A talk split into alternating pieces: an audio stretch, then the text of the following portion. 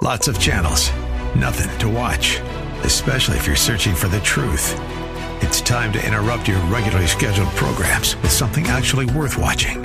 Salem News Channel. Straightforward, unfiltered, with in depth insight and analysis from the greatest collection of conservative minds like Hugh Hewitt, Mike Gallagher, Sebastian Gorka, and more. Find truth. Watch 24 7 on snc.tv and on Local Now, Channel 525. God's word teaches us we lean into that. But how we lean into that and embrace the struggle is by finding hope in Jesus Christ. He is our deliverer. Church, I want you to know that. He is our deliverer. Welcome to The Barnabas Effect with Paul Purvis, Senior Pastor of Mission Hill Church, a multicultural, multi generational, multiplying church focused on shining the light and love of Jesus like a city on a hill. You're invited to visit any of the three locations in Temple Terrace and Tampa. For information and locations, visit missionhill.org. That's missionhill.org. Now, with today's message, here's Pastor Paul Purvis. You ever feel like you're torn? Like there's a constant struggle within you? Maybe you would even say a, a battle is raging. You know what you should do, but you don't do it. Uh, there's a you you wish you were, and then there's a you that lives in this world. Maybe you're familiar with the famous story written by Robert Louis Stevenson. It's called The Strange Case of Dr. Jekyll and Mr. Hyde. You know, a little bit about it, I assume. There are two characters in this story Dr. Jekyll, who is a contributing member of society, and Mr. Edward Hyde, who is a murderous criminal. And so, this lawyer throughout the story seeks to understand the striking similarities between the two, only to uncover that this is the same person. In one moment, he's Dr. Jekyll in another, he's Mr. Hyde. I find myself feeling that way, feeling like I'm at war within myself. And that should not surprise me because the Apostle Paul says in Ephesians 6 that there is a war that is waging, and it's not a physical scene war, it's a war in the spiritual realm. That's also how the Apostle Paul felt.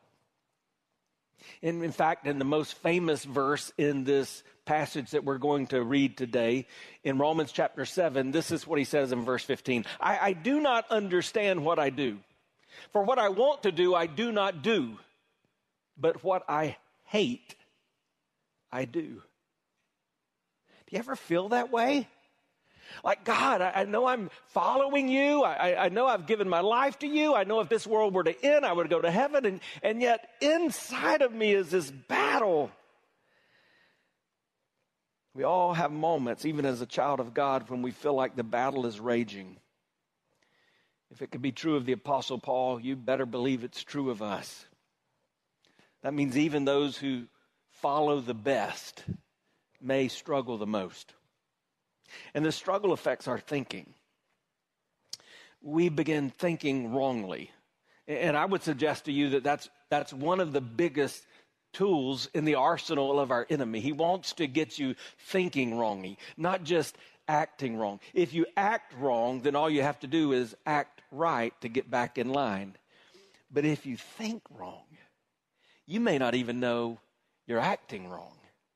So, what does he do? He begins to make us maybe think like perfectionists. So we, we see what needs to be done. We, we know who we should be. And, and so we live a never ending effort to, to be something we'll never live up to.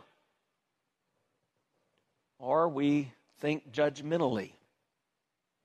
We find ourselves looking down our sinful noses at the sins of others as if they're more sinful than ours when this bad thinking gets to the extreme, it could even cause us to get to a point of self harm. I've seen this in 30 years of ministry. People get to a point where they think, I can never live up, I can never beat this sin.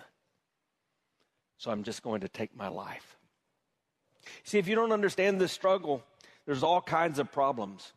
So uh, that leads me to help you think about today's one thing. The one thing I want you to walk out of here with that is life changing, we're going to draw from this passage and then we'll unpack it. Here's the one thing every Christ follower struggles with sin. But God's word teaches us to embrace the struggle by finding our hope in Jesus Christ. He is our deliverer. I want you to say that last sentence with me. He is our deliverer. Let's say that. He is our deliverer. So let's talk about that. But first, let's pray about it once more. Father, again, in the name of Jesus, here we are, listening. So speak. Give us what we need that we don't have. Teach us what we've not yet learned, but we desperately need to know and make us new. In fact, Lord, specifically today, we would pray, deliver us. Jesus, just as you taught us to pray in that model prayer, would you lead us not into temptation, but deliver us from evil? For thine is the kingdom and the power and the glory forever.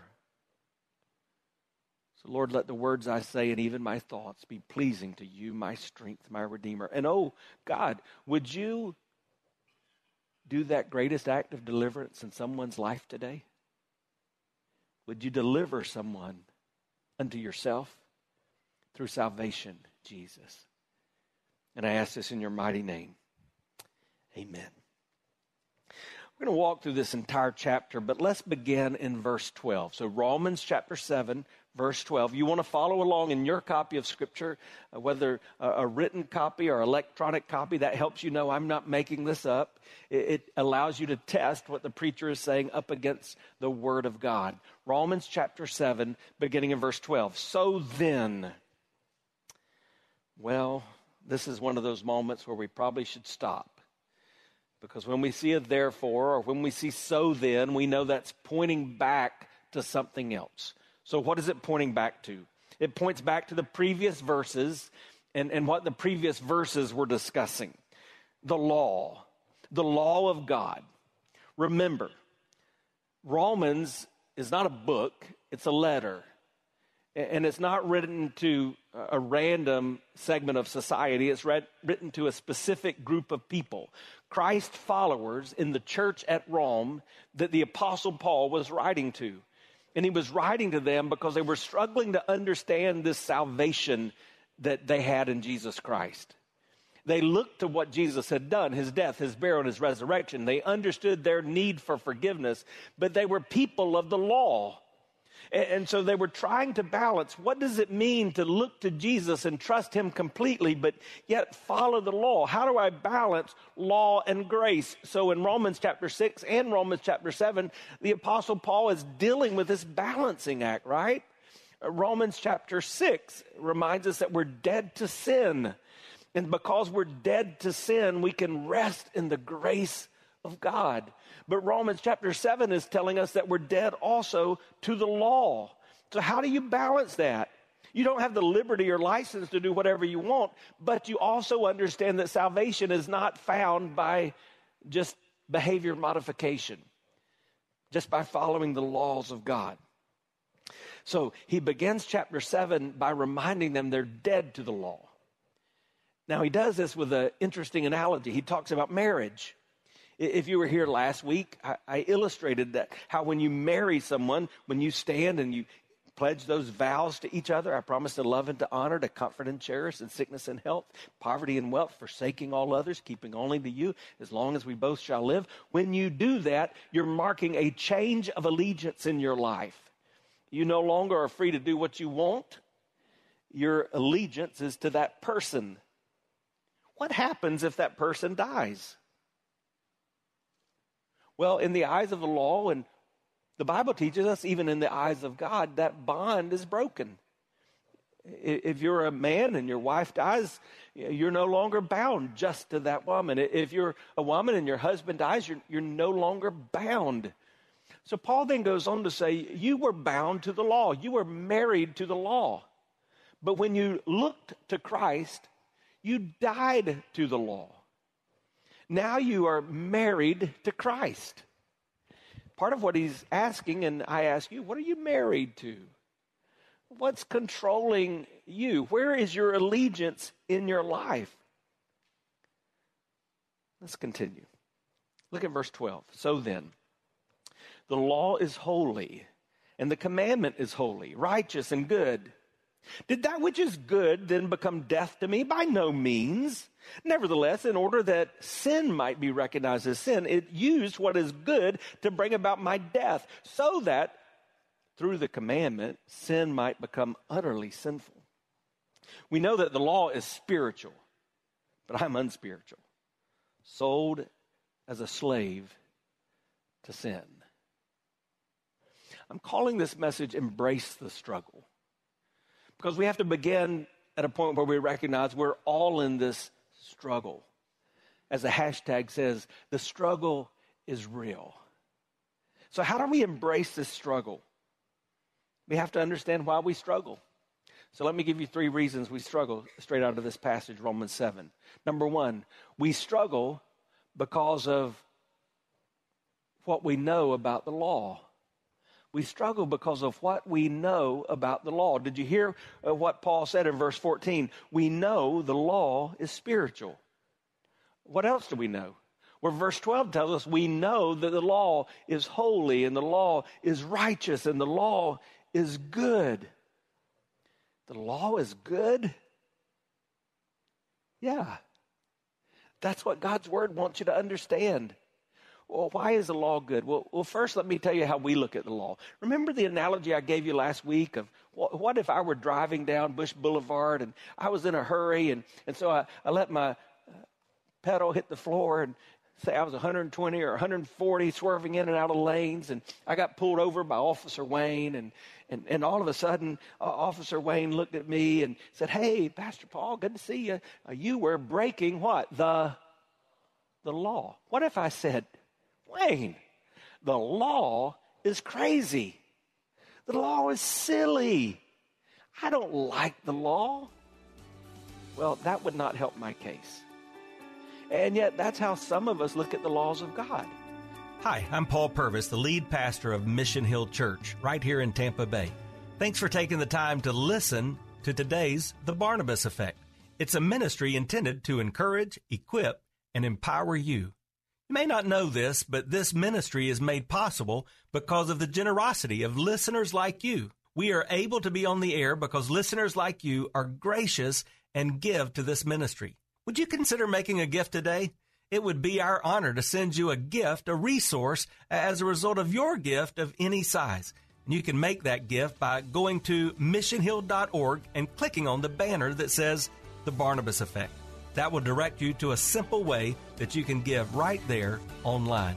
Thanks again for listening to the Barnabas Effect today. And now we continue with our message. This passage tells us that we look at the law of God as good. Why? Number one, because the law is the Word of God you do understand that everything you have here is the word of God and it's perfect and true. Listen to what it says in 2 Timothy chapter 3 and verse 16. All scripture is inspired by God and it's useful to teach us what is true and make us realize what is wrong in our lives. It corrects us when we're wrong and it teaches us to do what is right.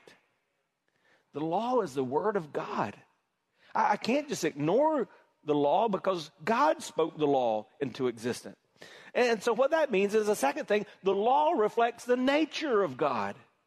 When I look at the law, I'm reminded of who God is. Who is God? God is holy. God is righteous. God is true, right? We even sing that in the hymn Holy, holy, holy, Lord God Almighty. And so when I see the high standards of the law, I'm just reminded of the God that I worship. He's a holy God. The law points us to God. But then the law also exposes our sin, doesn't it? We realize that unlike God, we're not good. I don't know that until I see the law. If I didn't know there was a speed limit, I wouldn't think there's anything wrong with going 120 or 140 down Bush Boulevard. But because I know the law, I can recognize when I'm breaking the law. So, one reason the law is good is because the law reminds us that we are not. So we struggle because of what we know about the law. But there's a second thing. Paul reminds us we struggle because what we know uh, about ourselves. What do we know about ourselves? Well, we know we are sinful, carnal, and difficult people. Remember what it says in verse 14? We know the law is spiritual, but I am unspiritual. Now, that's not something we repeat often in church. What does it mean we are unspiritual? Well, we know we break the law.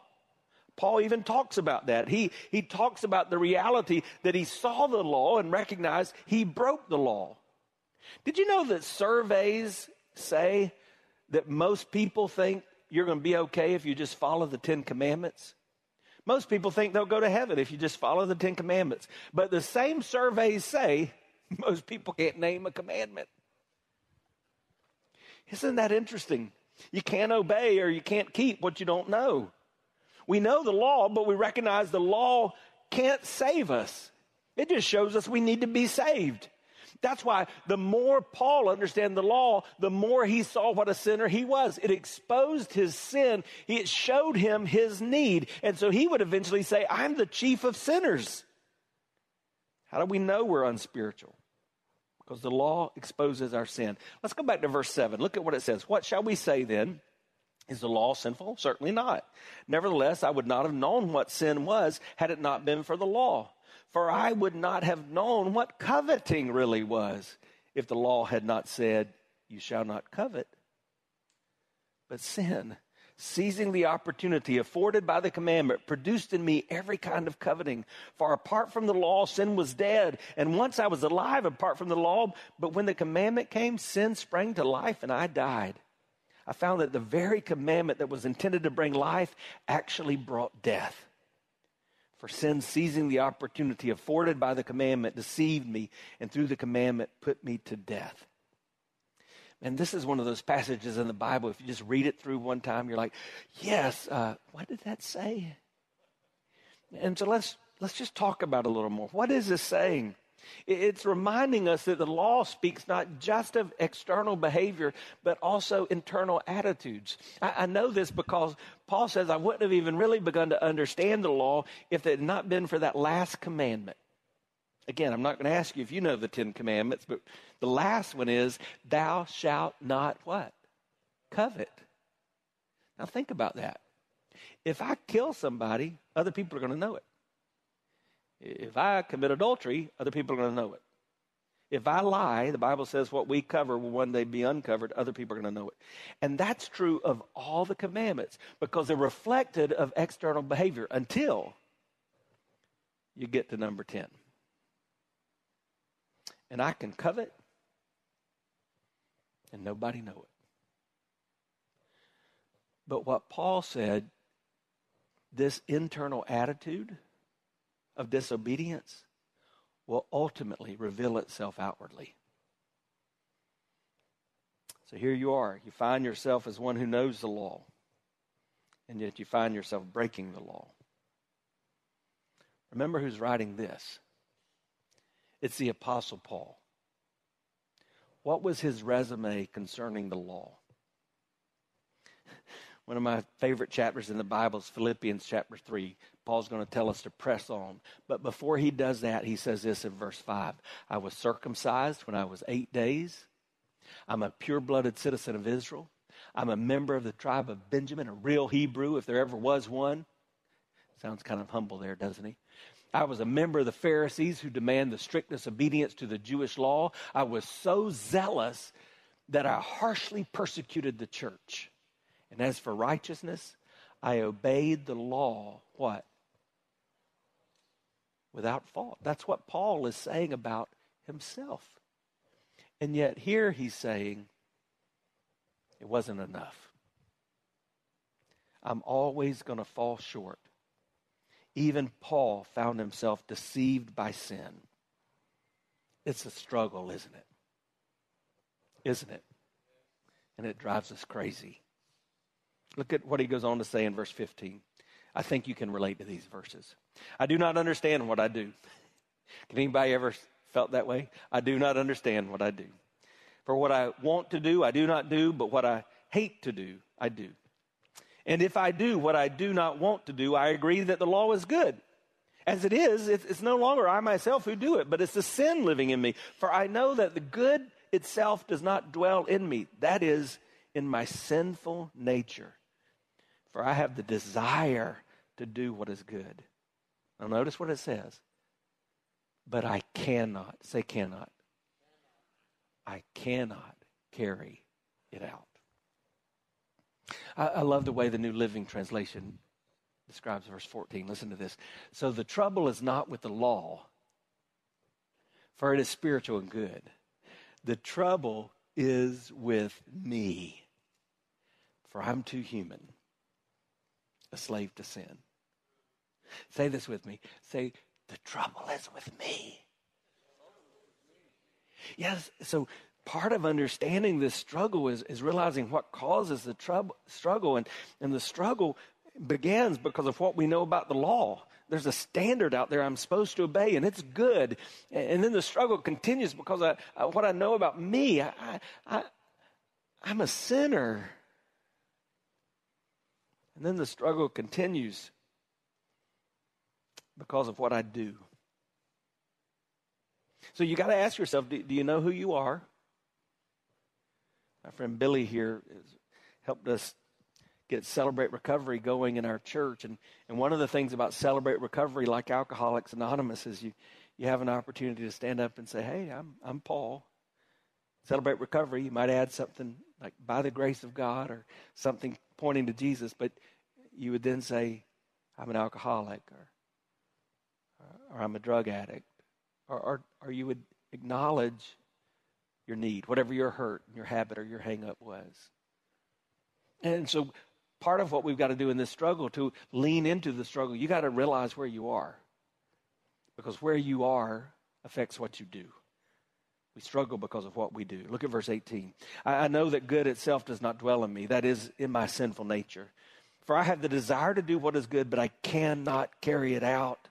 For I do not do the good I want to do, but the evil I do not want to do. This is what I keep doing. Now, if I do what I do not want to do, it is no longer I who do it. It's the sin living in me that does it. So I find this law at work. Although I want to do good, evil is right there with me. For in my inner being, I delight in God's law. That's the inner me. That's me. Remember Dr. Jekyll, Mr. Hyde? But I see another law at work in me, waging war against the law of my mind. Remember how you think? And making me a prisoner of the law of sin at work within me. And so, what do we do? Paul calls it seizing the opportunity to sin. So, sin puts itself before you, and all of a sudden you realize, all right, this is my chance. I can meet my own needs. I can feel better. I, I can do this my way and we blow it. We lose the battle again. Such a struggle. We struggle because of what we know about the law. The law is good and it points us to God. We, we struggle because of what we know about us. We, we're sinners. And then we struggle because of what we do. We carry out sin in our life even though we know that Jesus died on the cross for the forgiveness of our sins, even though we know that he was buried, he rose from the dead, and he lives today so that we might live in newness of life, we still fall short. So, what's the, con- what's the conclusion? We're a mess.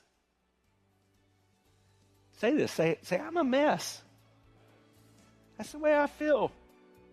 And so, how did Paul say that? He didn't say it exactly like that. Look at verse 24. What a wretched man am I! Who will rescue me from this body that is subject to death? What a wretched man am I!